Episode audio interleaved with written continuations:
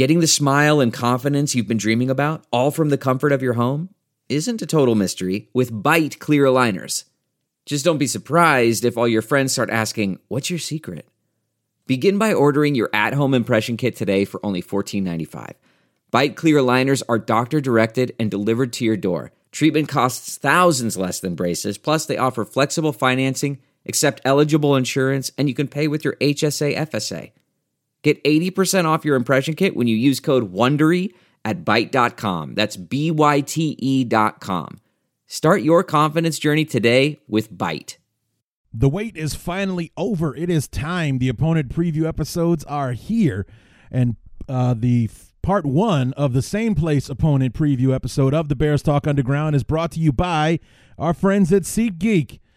Let SeatGeek take the confusion out of your ticket buying experience. Instead of shopping dozens of sites to find the best deal, let SeatGeek do the work for you. Their app scans the web for the best deals to your favorite game, concert, or show and rates them on a scale of 0 to 10 to let you know if you're getting your best getting the best bang for your buck.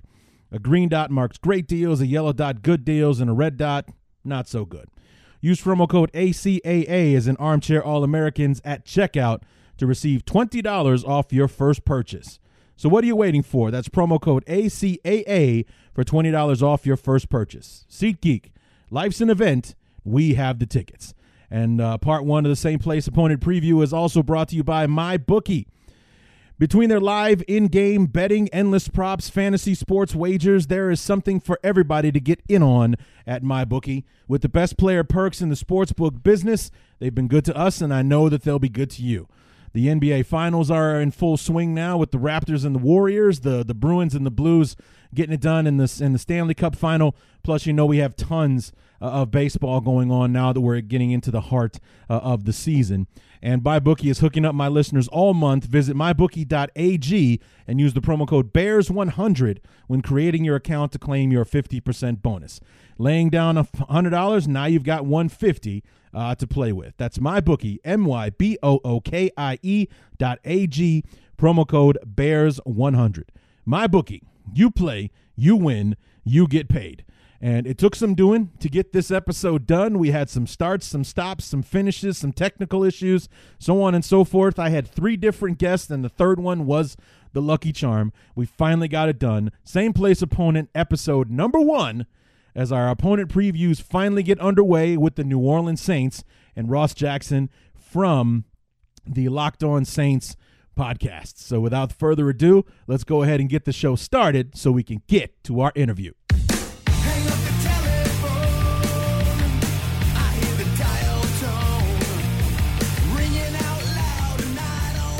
It's my least favorite part of the NFL calendar year, but it is quite frankly my favorite part of doing the podcast. Uh, quite frankly, are these opponent preview episodes. Um, meeting up with old friends, introducing ourselves to new ones, and getting ourselves prepared as we sit down and try to learn what there is to know uh, about our opponents upcoming in the 2019 season from the people that know them best fellow fans that uh, that love their beloved as much as we love ours. So, uh, what's going on, everybody? Larry back, opponent preview episode number one, part one of the same place opponent previews. Uh, we are going to be starting with the New Orleans Saints. Uh, Ross Jackson from the Locked On Saints podcast will be joining us here uh, in just a few moments to get things uh, started, get things underway. Ross was actually the third person uh, that I uh, ended up getting on the line or on the hook for for doing the podcast and previewing the Saints. Um, we have a Saints show here on the Armchair Network. Uh, my uh, my my sister podcast, uh, the um, Saints Happy Hour. Uh, the one of the hosts of that show, Ralph Marble, was scheduled to be the first person I spoke to on Tuesday night. Unfortunately, he had a family emergency, had to back out at the last minute. Uh, for those of you who have been with me a while, uh, you might remember Tyler Raymond uh, from the Who Dat Dish uh, podcast. He was on the show when the Bears played the Saints back in 2017. I actually got uh, Tyler on the line, went through the interview, everything went great. And when I went back to listen to it, turns out that the Skyped up update that I did turned on like blocked all outside software from recording. So all I had was my side of the conversation. His was not. And um, when when Ralph dropped out, I reached out to both Tyler and Ross to see if they would be available to coming on to be able to come on the show. Both responded, so I was actually going to try to to to divvy this up in a way to have them both on the show. As far as my as far as editing is concerned, uh, I was uh, it's it's a good thing that uh, Tyler's uh, show didn't have to uh, didn't wasn't able to be used, I should say and um, you know I don't have to worry about trying to split it up between the, the two guys and don't have to try to figure out how that's going to work. But um, you know, unfortunately, we weren't able to keep anything that we uh, did with uh, Tyler. But uh, Ross Jackson from the Locked On uh, Saints podcast has definitely hooked us up. Uh, a lot of good stuff when we talk to him, and you know, these are big games for the Bears this year. Uh, week number seven, we get the Saints at home. It's our first game after the bye, and we all know how the Bears performed coming out of coming off bye weeks uh, last year. You know, we we get that hot three and one start. We get the bye week after the first four weeks, and then come and basically laid a huge egg against the Miami Dolphins uh, week number six. Um, you know, we'll have to see. Hopefully, and, and then in uh, week uh, what 12, 13, whatever it was, after our mini bye from the Thanksgiving game. We had 10 days to get ready for the New York Giants and went out there and and our 8 and 3 team that was on a 5 game winning streak loses to a 3 and 8 Giants squad. I mean, that's uh, you know, not good. The Bears are an 0 and 2 coming off the break. So, hopefully uh, Matt Nagy will be able to correct whatever he uh, didn't do to prepare the team uh, coming off of those breaks because the coaching tree that he's a part of, Andy Reid is notorious for being a victor after bye week. So maybe he had to go back to the drawing board and, and get some some tips uh, from Andy Reid on on how to get his team ready to come off of the uh, come off the bye because we got the Saints coming off the bye uh, this year, so that's not a game that you want to sleep on, whether it's at home uh, or not. And that's actually one thing that's different from last year is that uh, both of our little you know bye weeks, if you will, last year we were on the road. First at Miami, then at New York, this year, I don't remember where we are after. No, we're at home both times actually. We're at home uh, against the Saints after the bye for Week Six, and then when we play Detroit on the road on Thanksgiving Day after our mini bye there, we're at home for the Cowboys. So maybe that's what was going on. We didn't we didn't play well on the road, and we didn't meet expectations, or we didn't play to our opponent's level, uh, or or uh, whatever you want to call it. That went wrong with those uh, games, but nonetheless it's a big game, week number seven. The team should be pretty well established as to their identity uh, in the 2019 season by the by the time they meet each other uh, there. So it'll be very interesting to see how that one all uh, turns out. So, but the Saints are going to be an interesting team this year. They play in that schizophrenic division that is the NFC South, where where teams are, are in the playoffs this year. They're out of the playoffs that year. Like in 2017, they had three playoff teams. They had the Saints, the Falcons, and the Panthers all made it to the playoffs in 2018. The Saints was the only team above 500 that got even to sniff uh, the playoffs. Everybody else below 500, uh, or, or, you know, or well, actually, you don't get worse than below 500, but there you go. And um, you know, so we'll see. Bruce Arians, the new head coach out there in in Tampa Bay. There are some things that are too good to keep a secret, like how your Amex Platinum card helps you have the perfect trip. I'd like to check into the Centurion Lounge. Or how it seems like you always get those hard to snag tables. Ooh, yum. And how you get the most out of select can't miss events. With access to the Centurion Lounge, Resy Priority Notified, and Amex card member benefits at select events, you'll have to share. That's the powerful backing of American Express. Terms apply. Learn more at americanexpress.com slash with Amex. Man, that sunset is gorgeous. Grill, patio, sunset. Hard to get better than that. Unless you're browsing Carvana's inventory while you soak it all in. Oh, burger time. So sit back, get comfortable. Carvana's got thousands of cars under $20,000 just waiting for you. I could stay here forever. Carvana, where car buying meets comfort, meets convenience. Download the app or visit Carvana.com today. Uh, if the if the, the if the Panthers are following the pattern, they were they went to the Super Bowl in 2015, a dud in 2016, playoffs in 2017, a dud in 2018. If pattern holds, they should be good this year. So we'll see. The Falcons, I, I chalk up last season, you know, to to the Super Bowl loser curse. Uh, they suffered a lot of injuries on the defensive side of the ball, and you know that that curse is real, man. It happens year in and year out. You lose Super Bowl, you tend not to be able to find your way back to the postseason the year after. There are some exceptions to the rule, but it doesn't happen often. So we'll see how that uh, that whole division turns out. Will the Saints be able to hold everyone off again uh, this year and represent the NFC South in the playoffs, or will they be, uh, you know, down looking up at at whoever reigns supreme uh, in the South Division this year? Uh, before we get to our guest, uh, you know, Ross Jackson, we have some news and notes.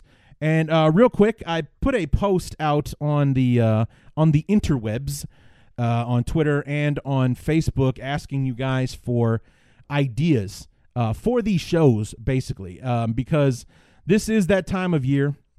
Yes, OTAs have been going on uh, the last couple of weeks, but there's not a lot of news coming out of OTAs. Um, we have some today, thank God, but as we move through these episodes, we have 14 of them. This is number one of 14. We have our same place opponents. Next week, we'll start with the AFC West, then we'll have the NFC East, and then finish off with the NFC North and our beloved Chicago Bears. And when we get to the Bears episode, we should be around early to mid July. Like, so we should be about a week or two out from training camp when that episode takes place. There's not a lot going on in that time period. So there won't be much of anything for news and notes for me to do. And I don't really like to just dive right into the interviews. Maybe I want to do a little something.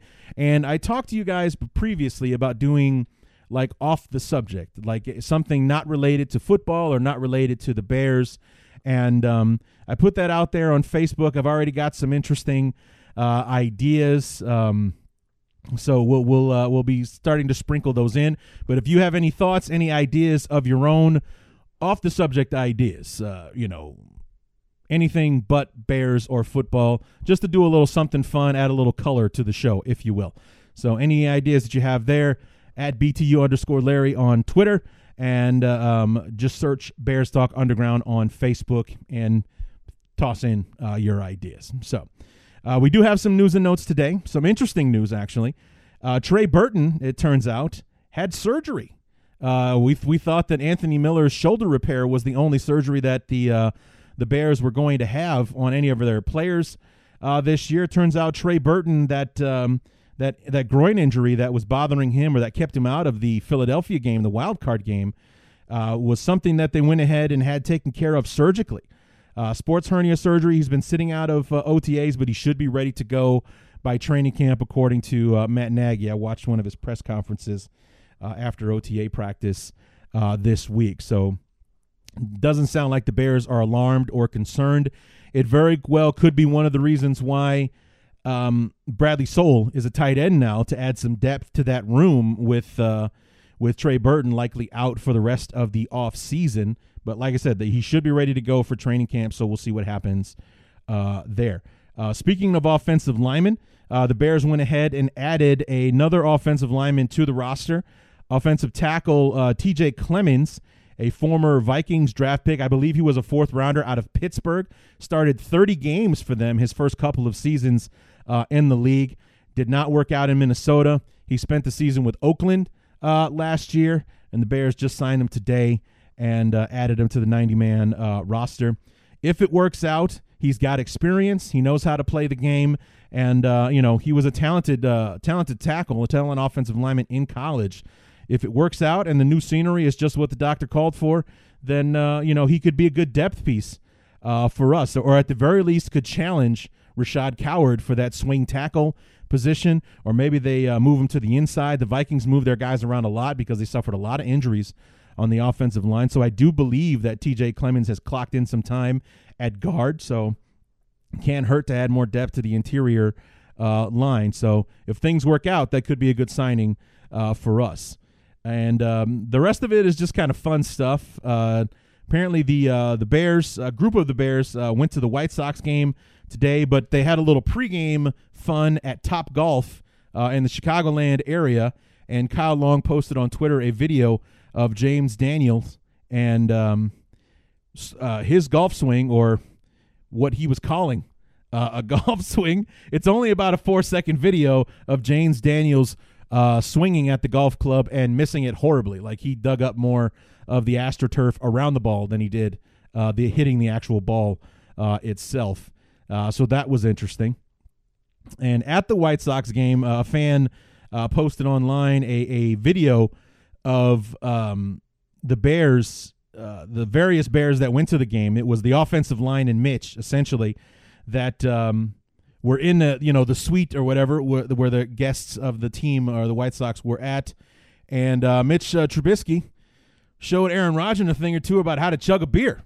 Uh, for those of you who don't know the context of that story, I believe it was last week um, Bakhtiari, David Bakhtiari, the offensive tackle for the um, Packers, was at the Milwaukee Bucks Toronto Raptors game uh, last week, and when the camera got on him, slammed down two beers. I mean, like just like just opened up his gullet and they went down the hatch. Then he points across the court to Aaron Rodgers, who picks up his beer and kind of slowly sips it down. He didn't chug it down like Bakhtiari was basically just pouring it down this huge hole in his neck, and and uh, uh, Rodgers was actually trying to drink it. So that didn't go well for Aaron Rodgers. I saw a video of Matt Stafford showing Rodgers how it's done, and now Mitch Trubisky of all people slamming down a beer, chugging it down like a man out there. Even though I I, I don't drink beer, it tastes like piss as far as I'm concerned, but. Chugging it down like a man, showing uh, uh, AA Ron how it gets done, and uh, so there you go. There's something else that Mitch is better at than uh, than Aaron Rodgers is. Hopefully, that will translate onto the field week one when uh, Mitch shows uh, AA Ron who the top quarterback in the NFC North is now. And then finally, uh, probably the coolest thing that happened this week Nike released a commercial that featured three players, uh, the first of which being Odell Beckham Jr. Uh, in his new Cleveland Brown uniform. We got Saquon Barkley doing like a little Spider Man routine around New York City. And then finally, we, we fade into the uh, Bears locker room, which had actual bears in it. And then one of those bears morphs into Khalil Mack, who is in his bear uniform and runs headlong into a wall that, of course, breaks into a million pieces as he pours through it. Now, sounds simple enough. Go ahead and watch it and tell me that you weren't completely jacked after you saw that. You're ready for football to get started. So, very cool commercial. Very cool to see one of our own in that. And essentially, he was the main event of the commercial. So, how long, how awesome was that? So, that's going to do it for the news and notes. I'm going to go ahead and step aside and f- let's get this thing kicked off. Our opponent previews. First, number one out of 14, starting with our same place opponents and the defending NFC South champion, New Orleans Saints, with my new friend, Ross Jackson from the Locked On Saints podcast.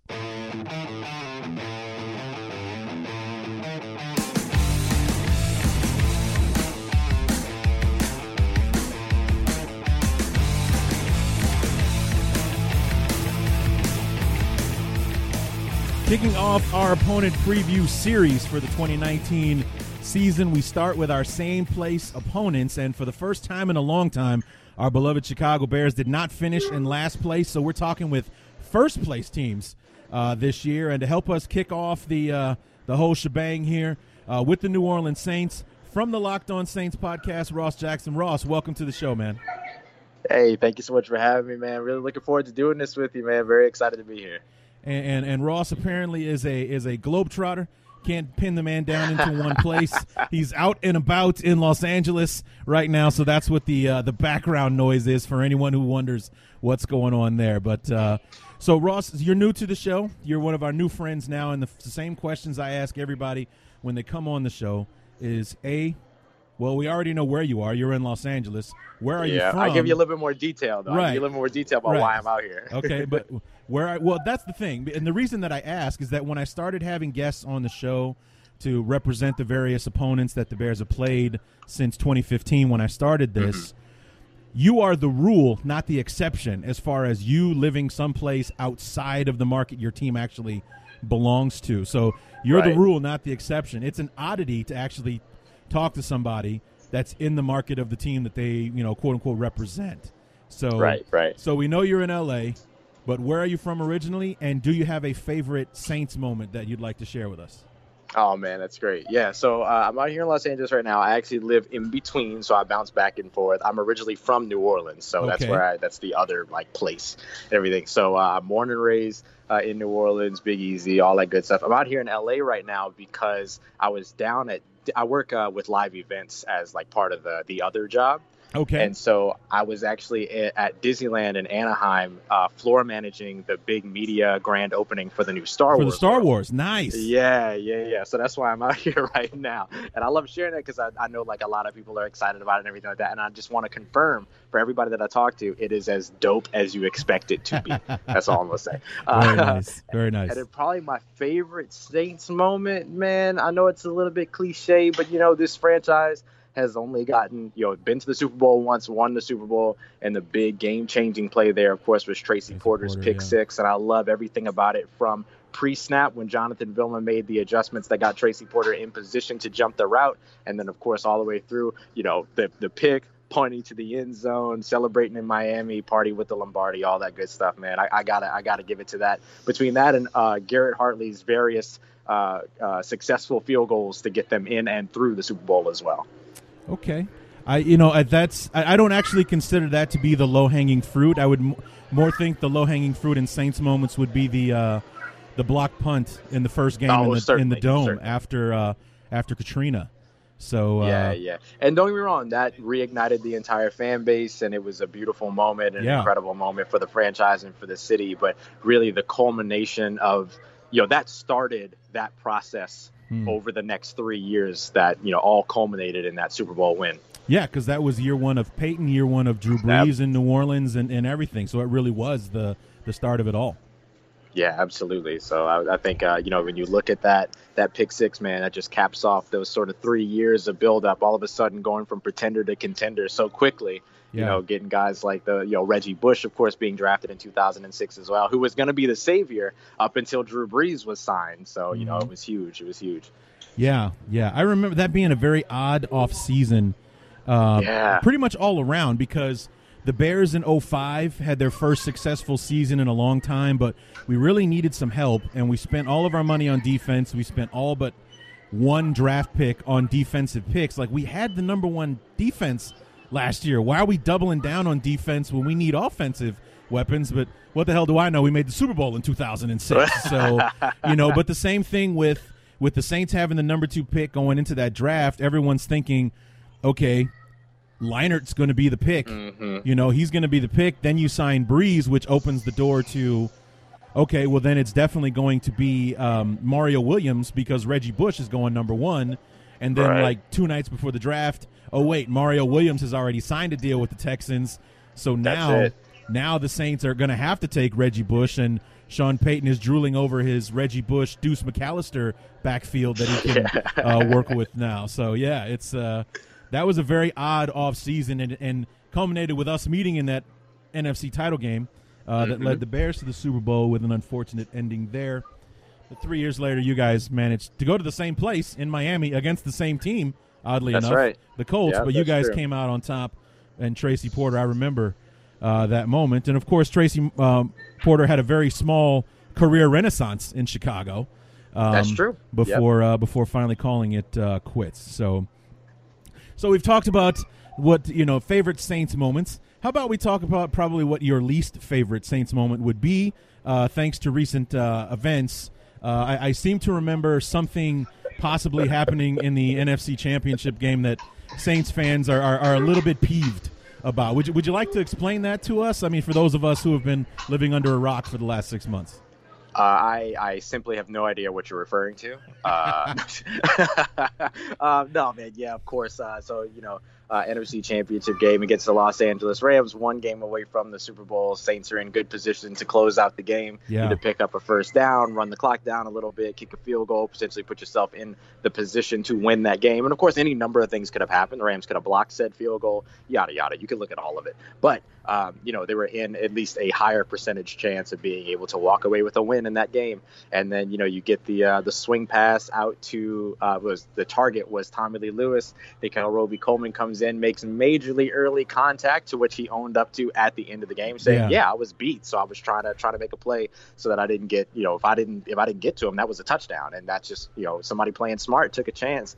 And I guess it worked out because Bill Vinovich and the rest of his crew just kind of stood around and looked at one another like, uh, y'all know who's coming over for dinner tonight? And then Yeah. just completely missed everything going on. Um, you know, and there, there, you know, there's there's the whole whole shebang that came out around it and everything. Of course, no penalty called there. It was a clear pass interference penalty. Right. Um, you know, Saints go on, they kick the field goal, then they couldn't, the defense couldn't make the stop. The game gets tied up on a long field goal by Greg the Leg. And then uh, into overtime, Saints get the opportunity to, uh, you know, they get the ball first. All they got to do is score a touchdown. All quote unquote, they got to do is score a touchdown. Uh, doesn't work out. Drew Brees gets pressured, throws the ball up. John Johnson with the interception, and then defense can't hold again. And then long field goal, and the Rams head to the Super Bowl to, you know, put up a whopping three points. Um, Yeah. and, and yeah, participate in one of the boring, most boring Super Bowls Yeah. we've ever seen. Uh, and you know, it's just not really the way that you wanted to see the year end, especially with the way that the year ended the year before. Oh, God, Uh, in yeah. the divisional round, yep, with the Minneapolis Miracle. Miracle. Yeah.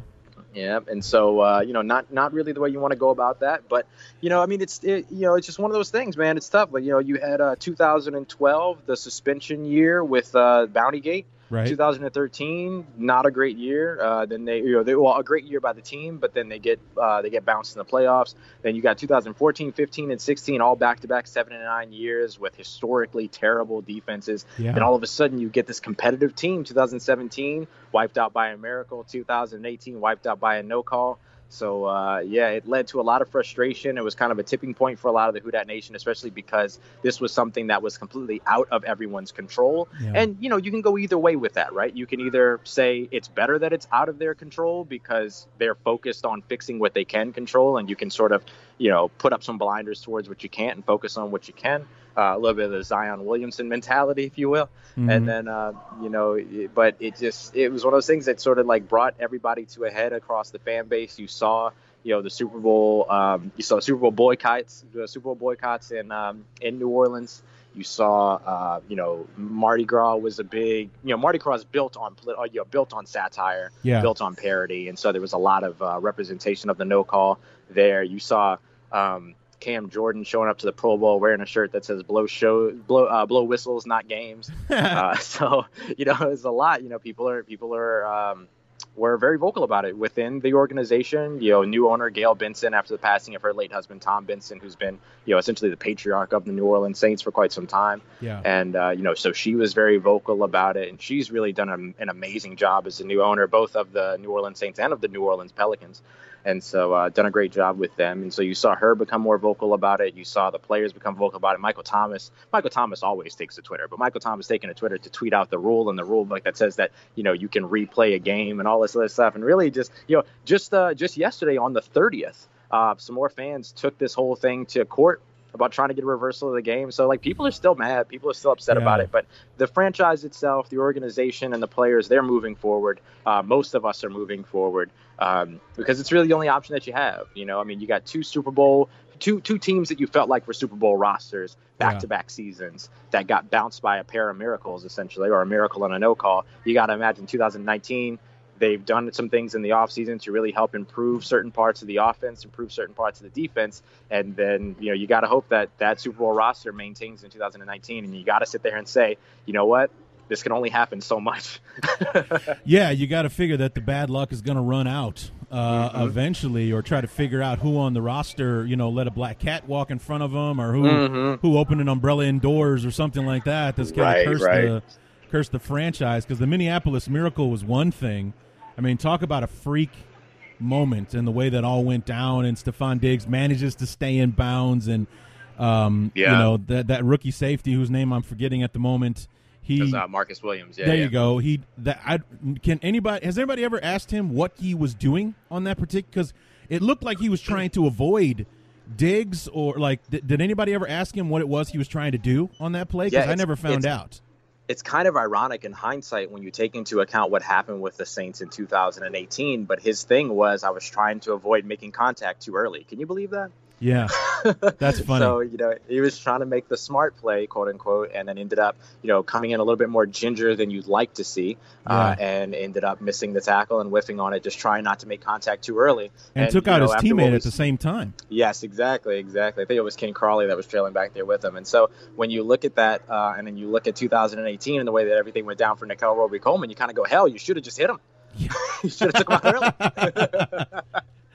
Yeah, yeah. I mean, that's I mean that's that's crazy. And then of course, like you know, like you said, the the no call, and I you know I I had a lot of feelings about that. I mean, in the moment, I was a Saints fan because I actually wanted to see the Saints play the Patriots. I thought they were the better matchup, and it turns out I was probably right about that. But considering how the Rams ended up playing, um, but you know, it's it, you know the immediate fallout was I, I can't believe they didn't call that.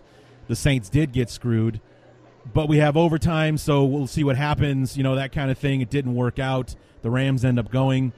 I'm not happy about it, and more so because of how the Bears' season ended right. with with the block field goal. If we make that field goal, um, we go to the Rams, and there's no way.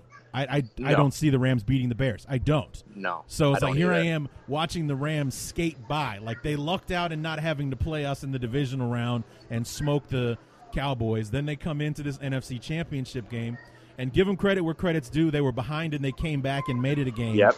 Yep. They came back, but they, they get this miracle of a no call that opens the door for them to be able to win. Now they're in the Super Bowl and they lay one of the biggest eggs ever, scoring three points by one of the most prolific offenses to ever play in a Super Bowl. Uh-huh. So it's like it was all very bitter for me to see it happen the way it did.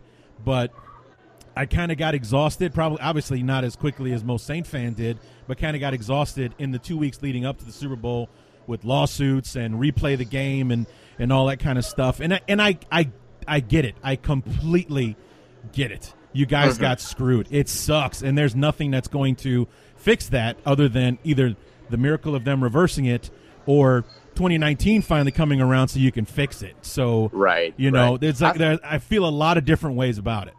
Yeah, and I think one of the things that made this thing really swell to the to really to the just almost unbearable place that it got to is because you know administration in terms of the organization of the NFL was silent for Yes. two weeks. Yeah, never were. addressing anything, never really talking about it. They you know they called Sean Payton after the game and said that's on us, we missed that call. But we heard that from Sean Payton, and that was it. Yeah. Nothing from Goodell until, uh, gosh, I think it was around Pro Bowl time when we finally heard something from him. And so I think that that was a big part of it too, because you know, I mean, something like that happens, and then you come forward and you say, "Look, we can't replay the game. There are there because there are stipulations that don't allow for you to do that, and the only circumstance in which it's okay is if you can find foul play, right? So if you can say, yes, Bill Vinovich didn't make that call and his crew didn't make that call because you know they put money on the on the LA Rams or whatever, Yeah. you know, like you have to have something that blatantly um, that shows. Uh, forgive me for using what is right now a hot button word in the political uh, political sphere, but you have to find some type of obstruction. You know what I Yeah. mean? Um, there's, but there was nothing like that. And had they just come out and said that at the very beginning, it said, look, there's no chance that any of this stuff is happening. Uh, there's no proof that there was any kind of tampering or anything like that. Uh, so there's nothing that we can do. Yes, we missed the call. The officials missed the call. We'll handle that, and we'll handle that officiating crew. But as far as us moving forward, we'll see the Rams and the Patriots in the Super Bowl in two weeks. Period. Right. Done. If they would have just done that, I don't think that things would have gotten would have swelled as much as they did. Not to put the fault on anybody else, but I just wonder how much different the situation would have been had there been some acknowledgement and a little bit of uh, accountability right after the fact. I, I definitely agree with that. I mean, and you bring up an excellent point with that, that how silent the commissioner and the, the league in general were. I mean, we didn't really need to hear from the commissioner, but to hear from the NFL in general, like some kind of a statement along the lines of what you said, probably could have quieted it bit uh, down a bit in, in the Right. chaos between the, the title game and the and the Super Bowl that, that maybe would have eased the tension uh, a bit. But you're right; they didn't say anything. yeah, Um, it was just you know, all quiet on the home front. it man. was. It really was. So, yeah, what a bummer. And then the Super Bowl being what it was, and uh, you know, it's like I can't. I have mixed feelings about the Super Bowl as well. Number one, I have the bitterness of thinking that I thought the Bears would have had a shot at it. I thought that Bears Saints NFC title game was the floor for the Bears, not the ceiling. I really thought Right. that was the worst we could do, and then the Philly game happened, so I had some Right. feelings about that.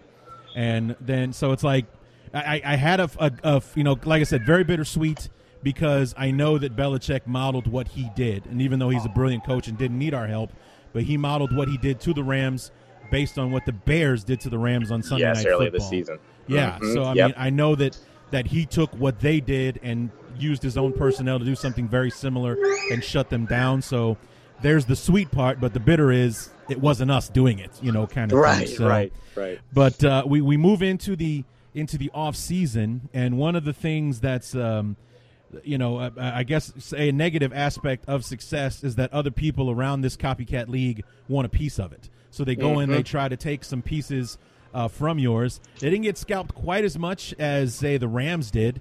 Uh, you know, anyone Right. that's even um, remotely associated with Sean McVay has a head coaching job uh, now. So I mean, the, the coaching staff got picked apart, but you did lose some some key guys. Uh, Alex Okafor heads to to Kansas City. Uh, Mark Ingram, who had a slight flirtation with the Bears, ends up with the the Ravens. Uh, ben Watson retires, then unretires, then signs with the Saints, and or excuse me, with the Patriots. Yeah, yeah. and then to, uh, Tommylee Lewis. I don't know if he just wanted to get the hell out of New Orleans or what the situation was there, but he's in the NFC North and he'll be facing my Bears twice a year, playing for the uh, Detroit Lions. So, which Right. one of those guys, or you know, can you tell me what you're going to miss about the the guys that we've talked about? Well, uh, I'll tell you what, Tommylee Lewis. First of all, everyone's going to miss the jokes. Everyone's going to miss the memes. Uh, I think that's going to be the biggest part of Tommylee Lewis being gone. Uh, I certainly won't miss his six point. I think it's six six point seven yards per per kick return. Uh, Oh, certainly wow. won't be missing that, or per punt yeah. return rather. Um, definitely won't be missing that. Uh, Saints really putting a lot of emphasis in the return game and perfecting, or really starting to improve uh, the return game and special teams. So that's actually something that is kind of a plus uh, with Tommylee Lewis being there because he gave you. He was kind of one of those guys that was a train, training camp darling every year, but then once it got into you know out, out of the exhibition season, all of a sudden he was you know just he was just Tommylee Lewis. He wasn't the, the big returner that they expected out of them. So that's something that actually comes positive from his loss. But some of the big things, um, you know, when you look at Mark Ingram, of course you you, you got to talk about the, the the camaraderie between Mark Ingram and Alvin Kamara, the culture of the team, which has become more of a, a, popular thing within the last, I'd say, probably about five years of the NFL, is fans really paying attention to team culture. Yeah. And when you have a team like the New Orleans Saints, that and the Chicago Bears as well, Chicago Bears are also Oh, an excellent example of, sure. of team culture. Um, you know, have, like club dub, everything like that, right? So you have um, you, you have this big emphasis on culture in the NFL now, and Mark Ingram was such a staple of that for uh, for the New Orleans Saints, and so losing out on him, I'm not I'm not really all that concerned about the loss of on-field production because again he was out for you know a third of last season, or rather a quarter of last season, uh, missing four games early with the uh, P- PD, PED suspension, and during that time, Alvin Kamara really got the load of that work and then put up excellent numbers over those first four games, and just looked like the guy that you know, it looked like the next step from 2017, his rookie of the year season. And he really continued that throughout the rest of 2018, even after Mark Ingram return. And so you don't really miss the on field production, and especially signing somebody that has around the same skill set, just better size and better speed in Latavius Murray. Yeah. He's a pretty good replacement. But the culture conversation and the community conversation is a big part of what you miss uh, with Mark Ingram. You can actually kind of say a little bit of the same thing for Alex Okafor. Alex Okafor was you know, a veteran leader presence on that defensive line alongside Cameron Jordan, uh, especially with a young guy like Marcus Davenport coming in and a pair of other young guys on the interior and Sheldon Rankins, who of course is going to miss the beginning portion, probably the first half of next season when he took because of the Achilles tear that he suffered in the divisional game against the Eagles.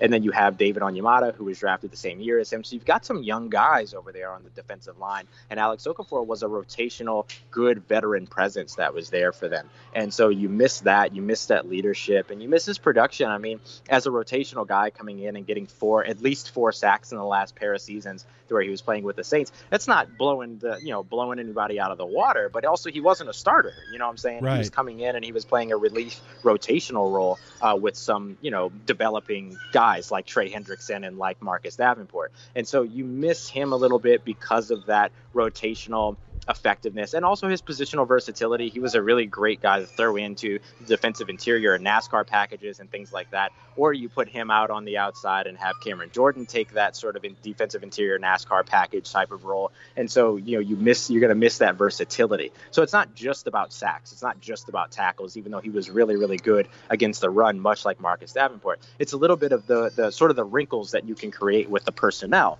because of the freedom and the versatility that Alex Okafor brought to that defensive line. So you're going to miss those things. Uh, Benjamin Watson retiring, coming out of retirement, going to the Patriots. Glad to see him go back to the Patriots, where it all began for him. You got to love that. But Yeah. another cultural guy, you know, another cultural leader guy that's coming through, and that that you know is going to be missed this season. And so um, he's one of those guys that he didn't he didn't produce an entirely too much last season. Um, he was a nice option in rotation with Dan Arnold and Josh Hill, but that's really the most of what he was. He's an outstanding blocker for a tight end as well, which the Saints have become to emphasize a little bit more since Jimmy Graham was traded away in 2015. And so, really, you kind of miss the culture with him. You miss his uh, flexibility and what he can do for you, running seam routes, running wheel routes, and also being a part of that inline blocker as a tight end as well. So, those are some of the big things that you miss. But you've got a great replacement in Jared Cook, and so there's a lot of reasons to be excited, even despite those losses, with the additions that the Saints have made over the offseason. Lots of reasons to be excited about what this team has in store.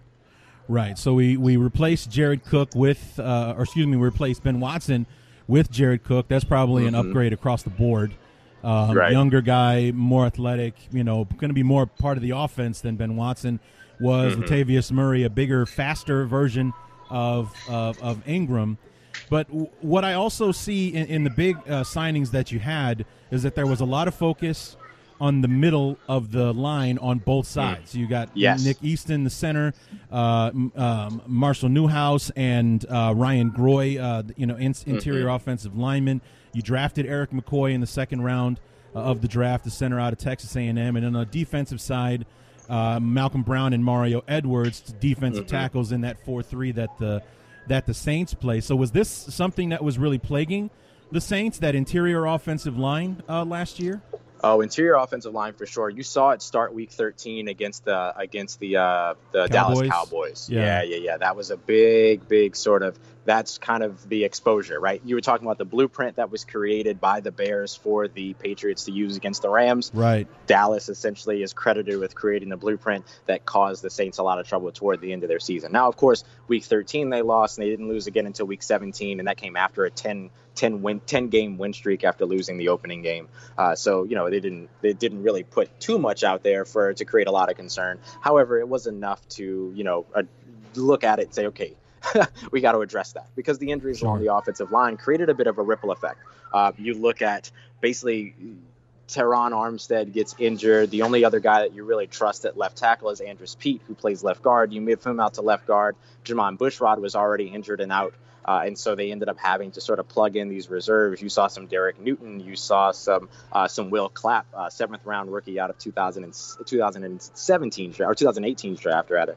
Um, and so you know that created a lot of trouble for Drew Brees toward the end of the season, uh, and and really kind of through the playoffs. And so that kind of plagued them a little bit. And from the very beginning, uh, Sean Payton was not at all um, coy about the decision to really work on the offensive line, particularly the interior, because one of the things that he said, starting from starting from the combine on, talking about how they need to improve and shore up that interior offensive line. And so you saw them do that, trading up from 62, yeah, 62 up to uh, up to 48 to snatch uh, Erik McCoy, who played 1,441 pass snaps, pass blocking snaps in college at Texas A&M, and only allowed one sack in his entire career there. So you look at that, you look at his speed as well. I think he was the fastest guy in the draft under, I mean, sorry, over 300 pounds outside of Chris Lindstrom, if I remember correctly, or outside of what he was the second fastest. Um, and so, you know, you look at that type of versatility and you look at the versatility of the running backs. You know, uh, Alvin Kamara, somebody that can play as a receiver, but then also affect the game as a running back inside and outside. You need versatile, mobile offensive linemen to sort of become those lead blockers on pulls, on outside zone runs, and things like that. So you look for that kind of quality in players, and they found that in Erik McCoy. Um, same thing going on with the defensive interior big emphasis there. You have Sheldon Rankins, who I mentioned earlier, is going to be missing at least half the season with that Achilles tear. So Malcolm Brown is an excellent selection for them in terms of the nose tackle role. Mario Edwards is a great selection for them in terms of the three tech nose tackle. Ver, uh, sort of the you know I was talking about Alex Okafor's versatility. You kind of see that in uh, Mario Edwards too, who's played all along the uh, the defensive line, and so you see them trying to shore that up too because we don't know what's going to go on with David Onyemata, who had an off-season marijuana possession charge, and if that's going to result in a suspension. So far, no one in the organization has been notified by the league that that will be as such, but you got to prepare for that too. So you see them signing another guy like Sylvester Williams, who played nose tackle for the uh, Denver Broncos 2015, won a Super Bowl with them. You saw them sign Kenny Bigelow out of uh, West Virginia, uh, undrafted free agent. So you see them really trying a lot of guys, Shy Tuttle as well. You see them really bringing in a lot of defensive interior guys to try to shore that up as well. I love that you mentioned Ryan Groy because he's somebody that I'm actually really, really intrigued by because he's played every single position along the offensive line Yeah. since being brought in by. Is it is that right? He came in with the Bears. He was an undrafted free agent for the Bears. Yes. Yeah, yeah, 2014 or something like that. Something like And that. Yeah, and since then he's played every single offensive line position. So you love that versatility, and that's something that the Saints value a lot. They look at that in every position, not just offensive and defensive line, but you look at all of the other position guys and all the skill position guys that also serve well on special teams along various roles: gunners, jammers, returners, so on and so forth. And so they really value that uh, that that positional versatility, or I guess they call it uh, functional versatility in draft speed. Right. So we talked about Erik McCoy, and, and frankly, man, as a former offensive lineman myself, you got to be a heck of an athlete to be a center and be able to pull at the same time. It is not an easy thing to do to snap the ball from under center and then get out in front uh, of the running back, especially at the and at the NFL level. Uh, especially you know with him in the SEC with the athletes that they have playing uh, down there, and and the speed that you mentioned says a lot about what he brings to the table uh, for the Saints if he ends up being the starter uh, for you guys. Is that is that what Right. he, he's in line for, or is that is Easton going to be the center, or is he coming in to be an interior guy at one of the guard spots? I would say that all intents and purposes are to try to get Erik McCoy studied up as quickly as possible. Of course, I mean, everybody by now has seen the Saints offensive play calls and how they call two plays in every, you know, they call their, their primary play and a kill play in the huddle. And those are, you know, somewhere between seven to 10 words apiece. Uh, Right. in those plays. So it's a big, big playbook to learn. It's a lot to learn. So they're working on getting his communication up. He's been taking mostly second team reps in OTAs so far, though yesterday and the day that was open to media, we did see him take some first team snaps, but mostly it's been Nick Easton and actually undrafted free agent Cameron Tom from a couple of years back. He came in 2016, if I remember correctly, out of Southern Mississippi. And so he's somebody that's also been getting some first team reps while Nick Easton has been playing at right guard because Larry Warford, starting right guard for the Saints, has been dealing with an undisclosed, rehabilitating an undisclosed injury, which Huh. Sean Payton talking about undisclosed injury, what's the phrase? Find, name a more iconic duo. Like that's just the thing for him. Right. So we'll see what it is that actually happens with that. But there are actually three people right now that are rotating at that starting center position, and I think they feel good about everybody that they've got. But I think all intents and purposes are to get Erik McCoy studded up as quickly as possible. I could see him being a week one starter, if not certainly by some time within the season. I could see him moving into the starting position, especially with the it, it's unfortunate. You have a lot of talent on that offensive line over on the left side with Terron Armstead and with Andrus Peat. But unfortunately, the culture has sort of become a when as opposed to if they're going to get injured type question. And so once that starts to happen, then we'll see what happens to move everybody around. But thankfully, they've got a lot of uh, versatility going on. The, the the signing of Marshall Newhouse is big because they don't really have a swing tackle, but he could be somebody that could contend for that. Saints usually look at that sixth and seventh offensive lineman almost like starters because you have the interior swing and you have the tackle swing or the swing tackle rather, and uh, those guys see a lot of playing time. So so you know they're they're making the moves that they need to make to get a look at some guys in OTAs right now, filling up that 90 man roster and you know trying to see what's going to happen before they need to cut it down by the end of the preseason. Well, you know, and that's the one one of the things about a team that has been successful on the level that the Saints have been. A team like the Bears that has a very solidified roster, the Rams uh, as well, is that your twenty, your starting twenty two are pretty much set. So the offseason is more about either tweaking something, adding depth, and adding insurance. j- In, you know, God forbid, knock on wood, something happens to one of your Right. starters.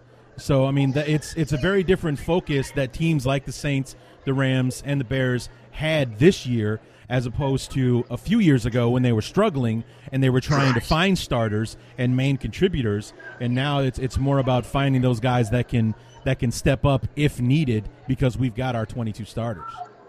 Yeah, 100%. And, uh, you know, it's exciting. I, I've mentioned on Twitter a couple of times that it's exciting to be a Saints, you know, to be somebody covering the Saints and also a Saints fan, born and raised, uh, as somebody that struggled through the 2013, 14, and 15 seasons, or sorry, uh, 14, 15, and 16 seasons with the, those historically bad defenses. And the big concern right now is who's going to be the rotational defensive end with Marcus Davenport. That is a wonderful place to be as as Yeah. a fan, as somebody as a part of the Who Dat Nation, and somebody that covers the team. That's an incredible position to be in.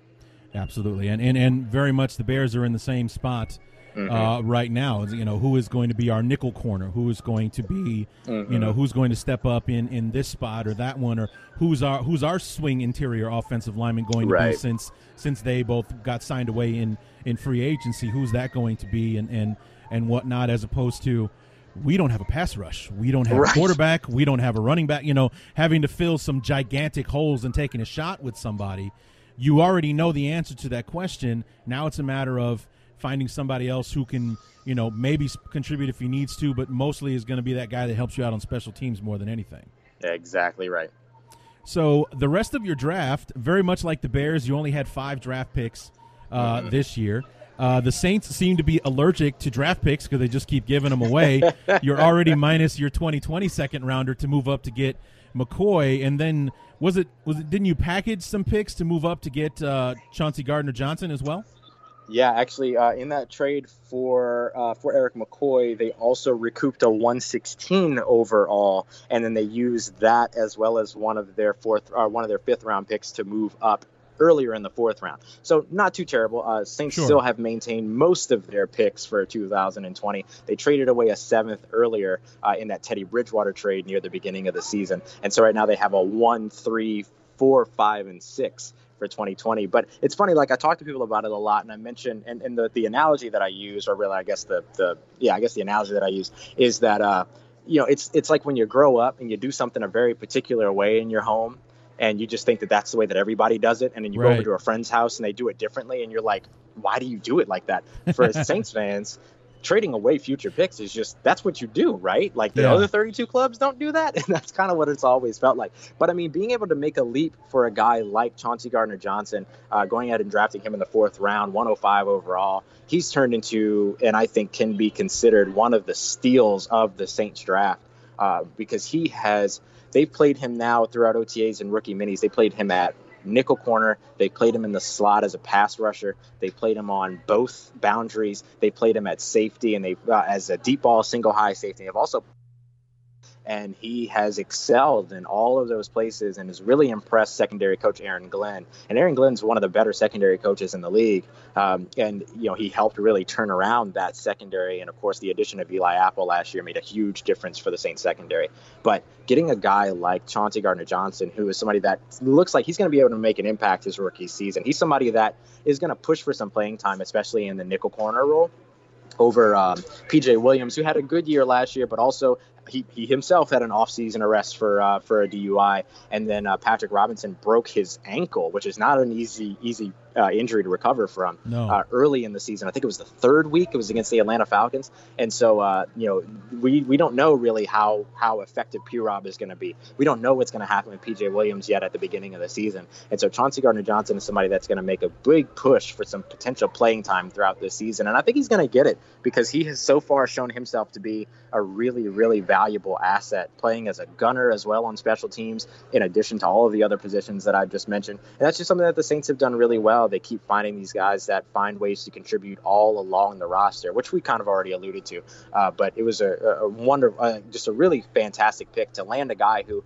in a lot of mock drafts, was mocked in the first or second round, early second round. To get him at the top of the fourth round is just an excellent get for the Saints. They got three of their top 70 players on their big board within the first 177 picks, which is which is pretty good. Yeah, the Bears uh, also landed a uh, a guy in the fourth round from the SEC that was not supposed to be there, in uh, in, in Riley Ridley, uh, Yeah. the wide receiver out of Georgia. He was supposed to be like a second round pick that was somehow at the back of the fourth round still there for the Bears to take, and he has been a lightning rod in OTA so far. So I'm interested to see just how he's going to develop in that receiving corps uh, with the Bears uh, as well. And you know, like you said, this, the the you got Gardner Johnson in the the top of the fourth round was probably going to be a late first, early second round pick, and there he is sitting there day three, still waiting Right. to get his name called. Falls in your lap, and and you know, he could be another. Um, oh, the receiver. I'm thinking. I I can't believe I'm, I'm blanking on his name. Oh, Um, Michael Thomas? No, no, no, no. Uh, No. was drafted in 06, was a rookie when when you Oh, guys made the Marcus run. Colston. Colston, there it is. yeah, that's the name right there were there. only like four players drafted after him in the entire Right. draft. Like he was that close to being Mr. Irrelevant, and he ends up being a stud from start to finish in his entire Oh, uh, what career. an incredible career. Yeah, absolutely. So speaking of seventh round picks, uh, the linebacker out of Idaho, Kaden Elliss. Yes. This is a My guy man. that um, it's it's hopefully maybe this is an analogy that he can live to live up to. But his resume kind of reminds me a little bit of a guy that we had. Maybe you've heard of him, Brian Urlacher. Where you know he's one of those guys that ends up playing like a million different positions and then goes to the NFL, and it's the team that that chooses him that ends up. Sh- you know, using him in the spot that will best utilize him. Like Urlacher was a kick returner, he was a safety, he you know caught passes, all that kind of stuff. Ends up becoming a Hall of Fame middle linebacker for the Bears. Now, obviously, Kaden Elliss is a seventh round pick late in the draft, Right. but his athleticism and the things that he did do in college, granted it was at, at Idaho, but it makes him one of the more interesting guys that you end up picking in the draft. Yeah, he was my guy going into the draft. I was pounding the table for Kaden Elliss to the New Orleans Saints, and I was so stoked when they grabbed him late in the draft at 244. Uh, he's somebody that I mean, look, we can talk about all the positions that he played. He was actually on on the Locked On Saints podcast on Monday's episode of this week, this past Oh, week. nice. Um, and he he's an incredible dude. Uh, played a ton of positions. He's played all four, he played all four linebacker roles at Idaho. Played as an edge rusher. Played he played three tech in one game. Even as a yeah, he was what he's what six three two twenty five. Played three 220 tech at a three tech? yeah, he played. It was in the Washington State game, if I remember correctly, and he Oh, played wow. three tech. He was like, "That was a very interesting game," and I'm like, I "Yeah, bet. sure." he played some. Uh, he played some uh, some slot. He played uh, safety for a little while. He played. Um, oh, he was a tight end for a few sets. I think he had.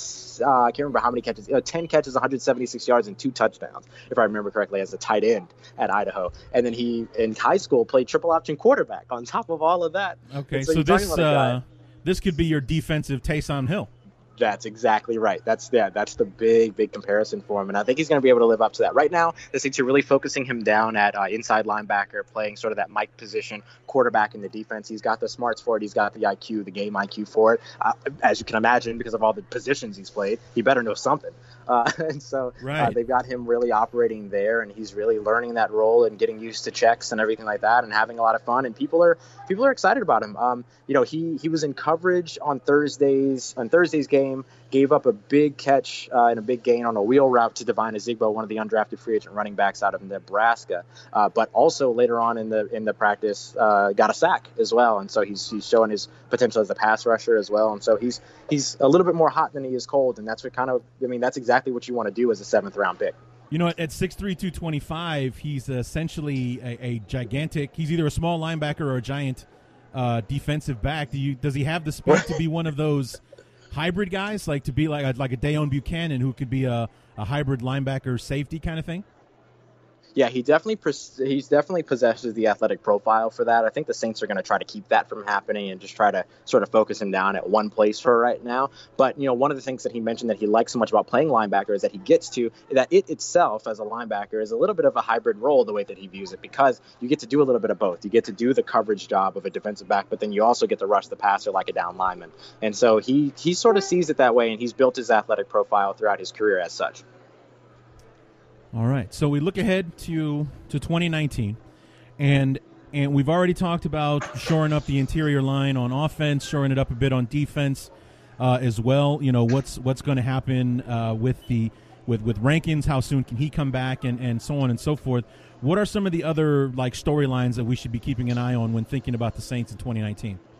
Uh, certainly, Jared Cook. Uh, he's he's definitely turning heads so far in training camp. Uh, well, OTAs, I should say, um, and you know to be able to see how he's going to mesh throughout the offseason and then throughout the season, really a big deal for the Saints to have another receiving body like that because that was such a big sort of deficiency for them in 2018 was not having a number two receiver, and so uh, that was that's huge for them and be able to watch how Jared Cook is going to fold into the offense. Uh, the other thing that I'd look out for is uh, Marcus Williams, man. Uh, like Marcus Williams struggled a little bit this second season, kind of had a little bit of that sophomore slump. Had had as many takeaways as he had his rookie season. Really eliminated the deep ball, but did a lot of those jobs that the casual viewer doesn't know is happening. Right, eliminating the deep ball. Keeping passes, you know, not being targeted, things like that. You don't really see that. You can record that now, uh, thanks to Pro Football Focus and other analytics sites, but it's hard to really understand that as a casual viewer. And so you can see that and say, okay, yes, he did. He, he served his role as a single high safety, but didn't really stand out as a playmaker. So you want to see him get a little bit more of that playmaker role that he had when he was at Utah. So he's somebody that I'm watching. Uh, the evolution of Eli Apple stepping into his second season. And then the other thing that I'm watching, of course, and, and it feels like this is an every year thing, is Drew Brees. Drew Brees is going to be by Yeah. the end of this season 41 years old. I mean, we saw Tom Brady just win a Super Bowl at 41, uh, but you know he's got Bill Belichick.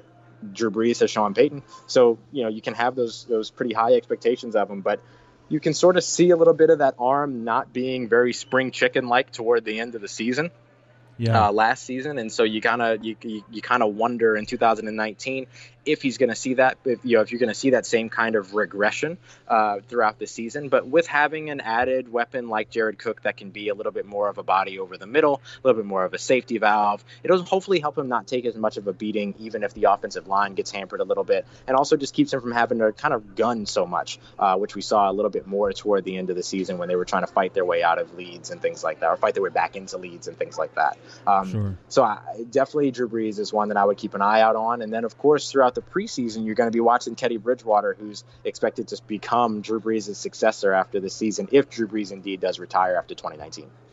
Right, and and that was something that I I, I, realized just just yesterday when I was looking at it, is that as after 2019 concludes, you don't have a quarterback on your roster. That's right. Drew, Drew Brees is at the end of his contract. Taysom Hill's at the end of his. Teddy Bridgewater's at the end of his. The, the the 2019 season is very important in where the Saints are going to decide where they go for for 2020. That's exactly right. That's exactly right. The idea with putting Teddy Bridgewater on a one-year contract is that you know they're going to want to sign him to, to they're going to want to sign him to starter money if he becomes the guy in 2020. And so they put him on a one-year contract for this year so that if Drew Brees does retire, then the hope is that they'll be able to re-sign him and get him into that starter, you know, that mid-range starter role, that the, the Case Keenum-esque era area of contracts. Um, you know, 15 to 20, somewhere around there, maybe a little bit less. But you know, to, to kind of re-sign him to that place, and then Taysom Hill talked just a couple of days ago about his his goal is to become Drew Brees' successor. As of right now, his big concern is winning the Super Bowl and doing whatever it is that he has to do with him alongside Drew Brees. But his goal is to become the successor for Drew Brees. And you know, Taysom Hill only a couple of seasons in the league, but of course he took time off after BYU to go and do his uh, his mission. Um, Sure, and and so he's a little bit of an older quarterback as well, not super old, but you know he's he's pushing thirty, um, and so he he's sort of got a little bit of time. He, you've seen some you've seen him lose some time already, and so it makes sense for him that he would want to start to push to become that next guy in New Orleans as much as he can. So it'll definitely be intriguing to see what happens with the quarterback situation uh, after 2019. And of course, if Drew Brees does stay, then the Saints end up getting a little bit of a, a little bit of a pickle because they already owe him 15 million dollars next season, whether he retires, stays, goes, or not, regardless. Uh, and then they've also got all these other guys, Michael Thomas, Cameron Jordan, are due for extensions. Yeah. Um, Marshon Lattimore is going to be going into his fifth year option, as is starting right tackle Ryan Ramczyk. Eli Apple uh, didn't they didn't take his fifth year option with the intent of re-signing him to a longer term contract potentially after this season. So there's a lot of people that they'll need to re-sign uh, if they want to continue to stay competitive. And if Drew Brees comes back, then you really need to figure out how to balance the books and make that happen. Yeah, that's what's coming for the Bears uh, as well. Eddie Jackson's going to be up for a contract. Mitch Trubisky is coming up. Leonard Floyd, uh, you know, guys like that. And I'm, I'm sure I'm forgetting a few people that are probably going to be wanting to ante up, uh, you know, for the Bears to step up to the table and, and, and pay them.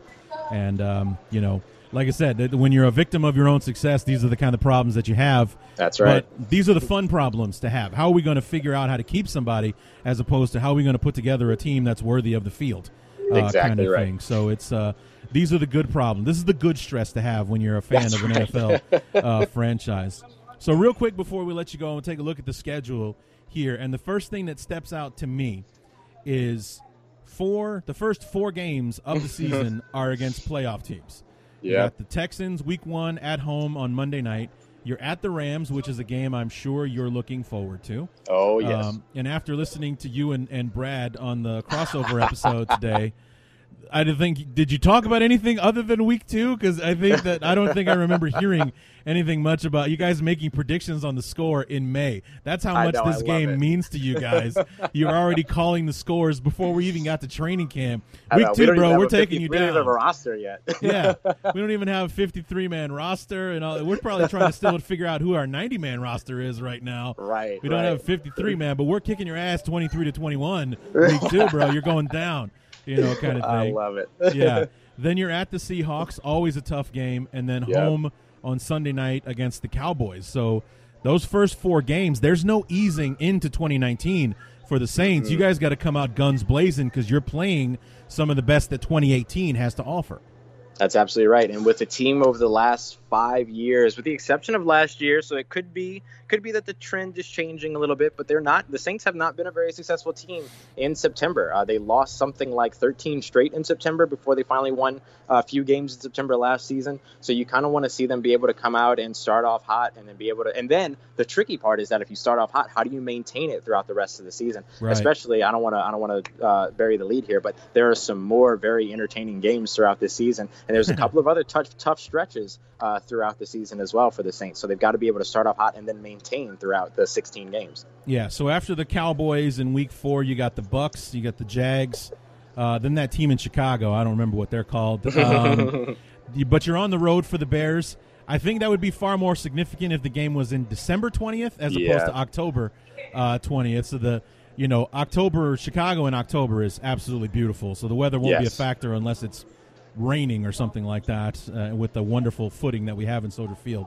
But then you then you got the Cardinals that week nine bye right dead center in the middle of the season, and then Yeah, I think the nice. other the other tough stretch you might be talking about is like after the bye, four straight division games, Mm-hmm. including that very fun Thanksgiving stretch where you play three games in eleven days. So That's it. you start with the Falcons uh, week 10 after the bye. You're at the Bucks, home for the Panthers, and then 48, you know, 72 hours later, you're playing the Falcons on Thanksgiving night.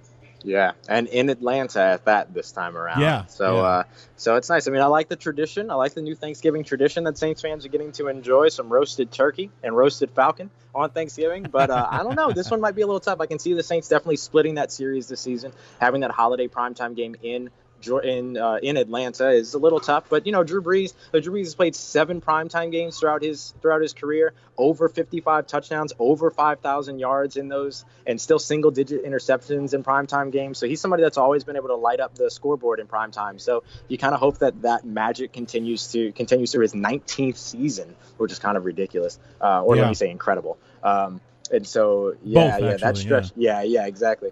Uh, and so that stretch is a little that stretch is a little tough coming back, and then but the, the good news is that by by week 13 it's there's potential that the Saints can have their division wrapped up if they Sure. if they play really well throughout there, and then they don't see another divisional ri- a divisional game until uh, week 17, which could be completely meaningless if the playoffs, you know, if they've already got seeding settled. So it's it's it could be good, could be bad, uh, but it's definitely a tough stretch, and they're going to want to be prepared for it. And so that's part of that, you know, extending the longevity. Sean Payton over the last few years has been really good off of bye weeks. Uh, ever since he really sat down and talked to Bill Parcells, he got some great advice about how to utilize the bye week and how to work off of that. And you know, the difference between letting your team relax and then get letting your team get rest, two different things there.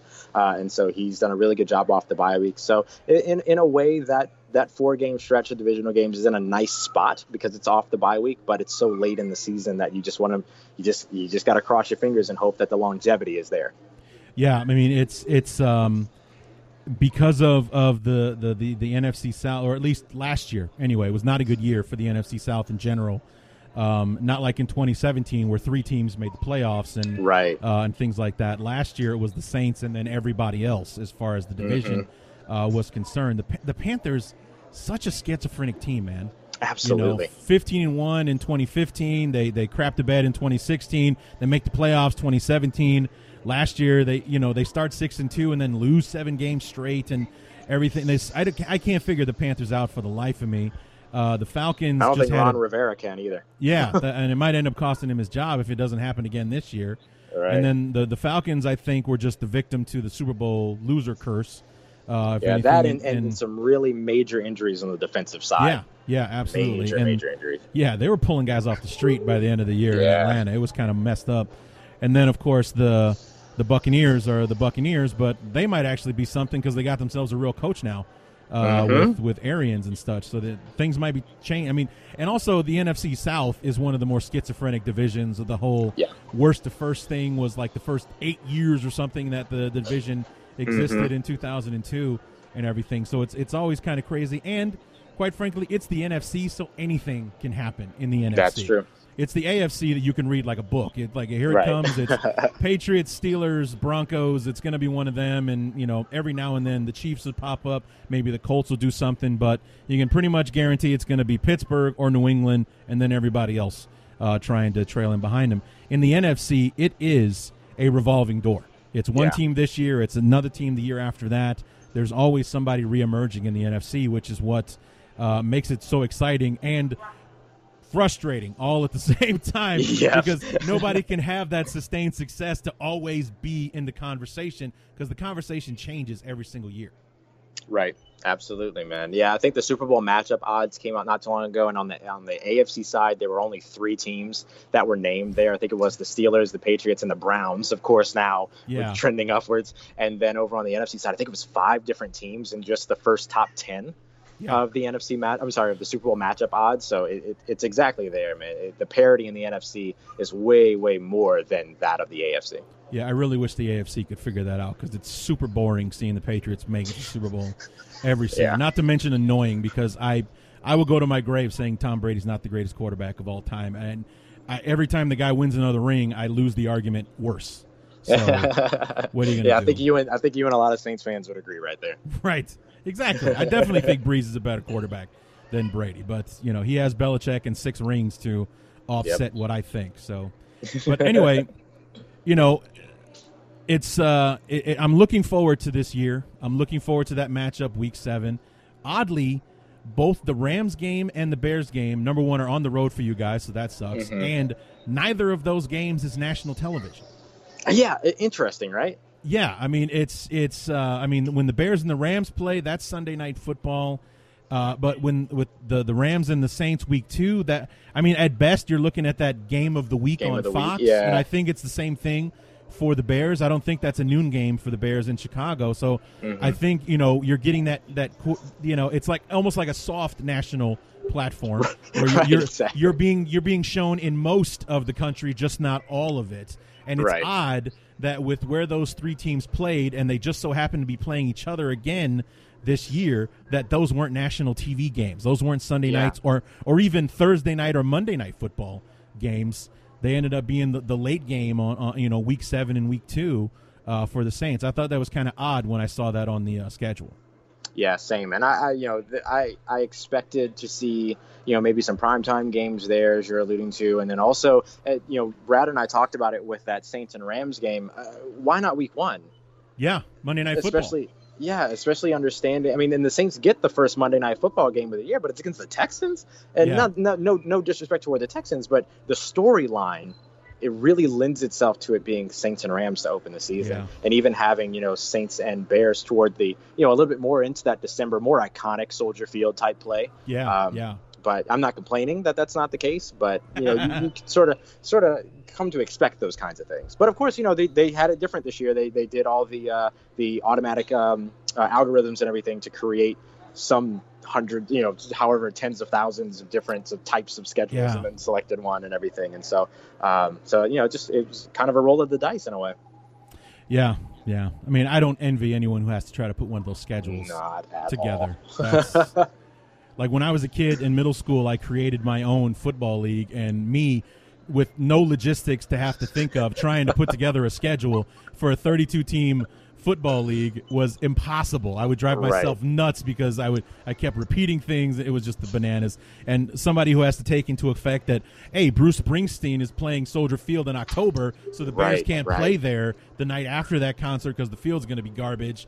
Or you know, Shakira's going to ruin the field in Mexico City, so we can't have that game right. out there, or, or whatever that's going to be. So I mean, I don't I don't envy those guys. Not to mention having to take into account every other sport as well. right. College Like- football, everything. Like that year on. that uh, Baltimore won the Super Bowl, they had to start the year on the road because the Orioles were playing the same night, Right. uh, kind of thing. So, what a mess. But um, anyway, Ross, this has been great, man. Thanks so much uh, for for coming on.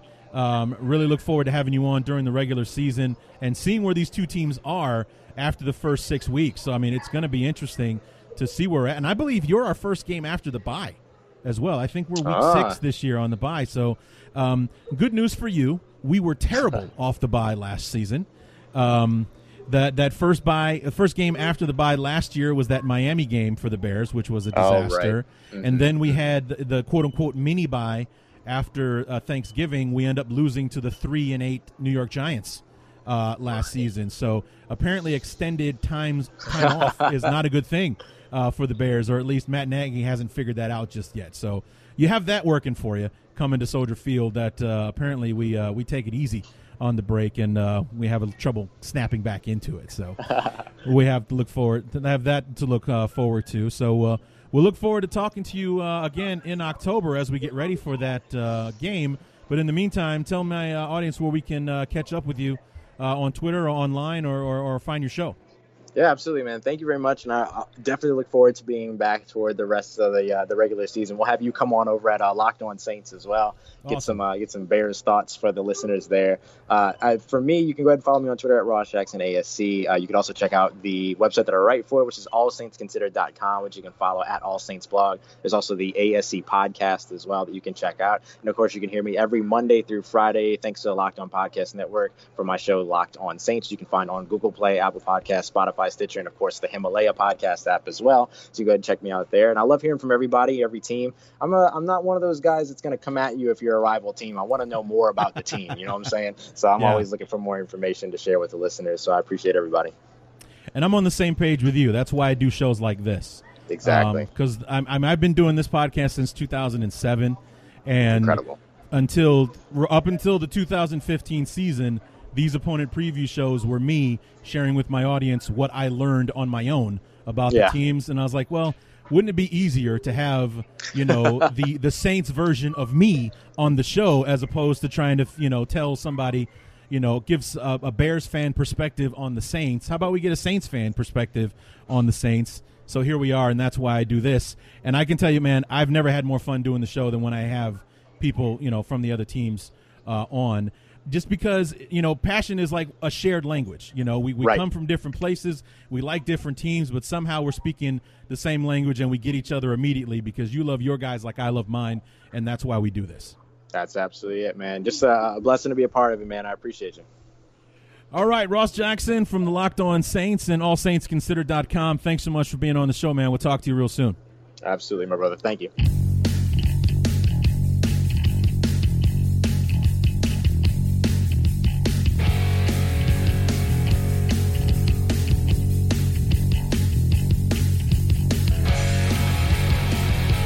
Ross Jackson from the Locked On Saints podcast, allsaintsconsidered.com. That's his blog. You can find him there and follow him on, uh, on Twitter as well. Uh, Ross Jackson, I believe it's AB, AB, ASC, All Saints Considered, ASC, uh, on Twitter. Uh, great guy. Had a lot of fun talking to him. Uh, again, I want to apologize to Tyler Raymond for my uh, my technical glitch. I should have checked the settings after the Skype update to make sure that the software hadn't been blocked and, and it really pissed me off when that happened because it's happened to me before. So uh, you can imagine how frustrated I was. I know you guys don't like it when I talk about technical glitches, but that one was just very funny to me that I let that happen. And yeah, anyway. So I want to apologize to Tyler. He didn't get a chance to be on. Hopefully, we'll have him back uh, during the regular season.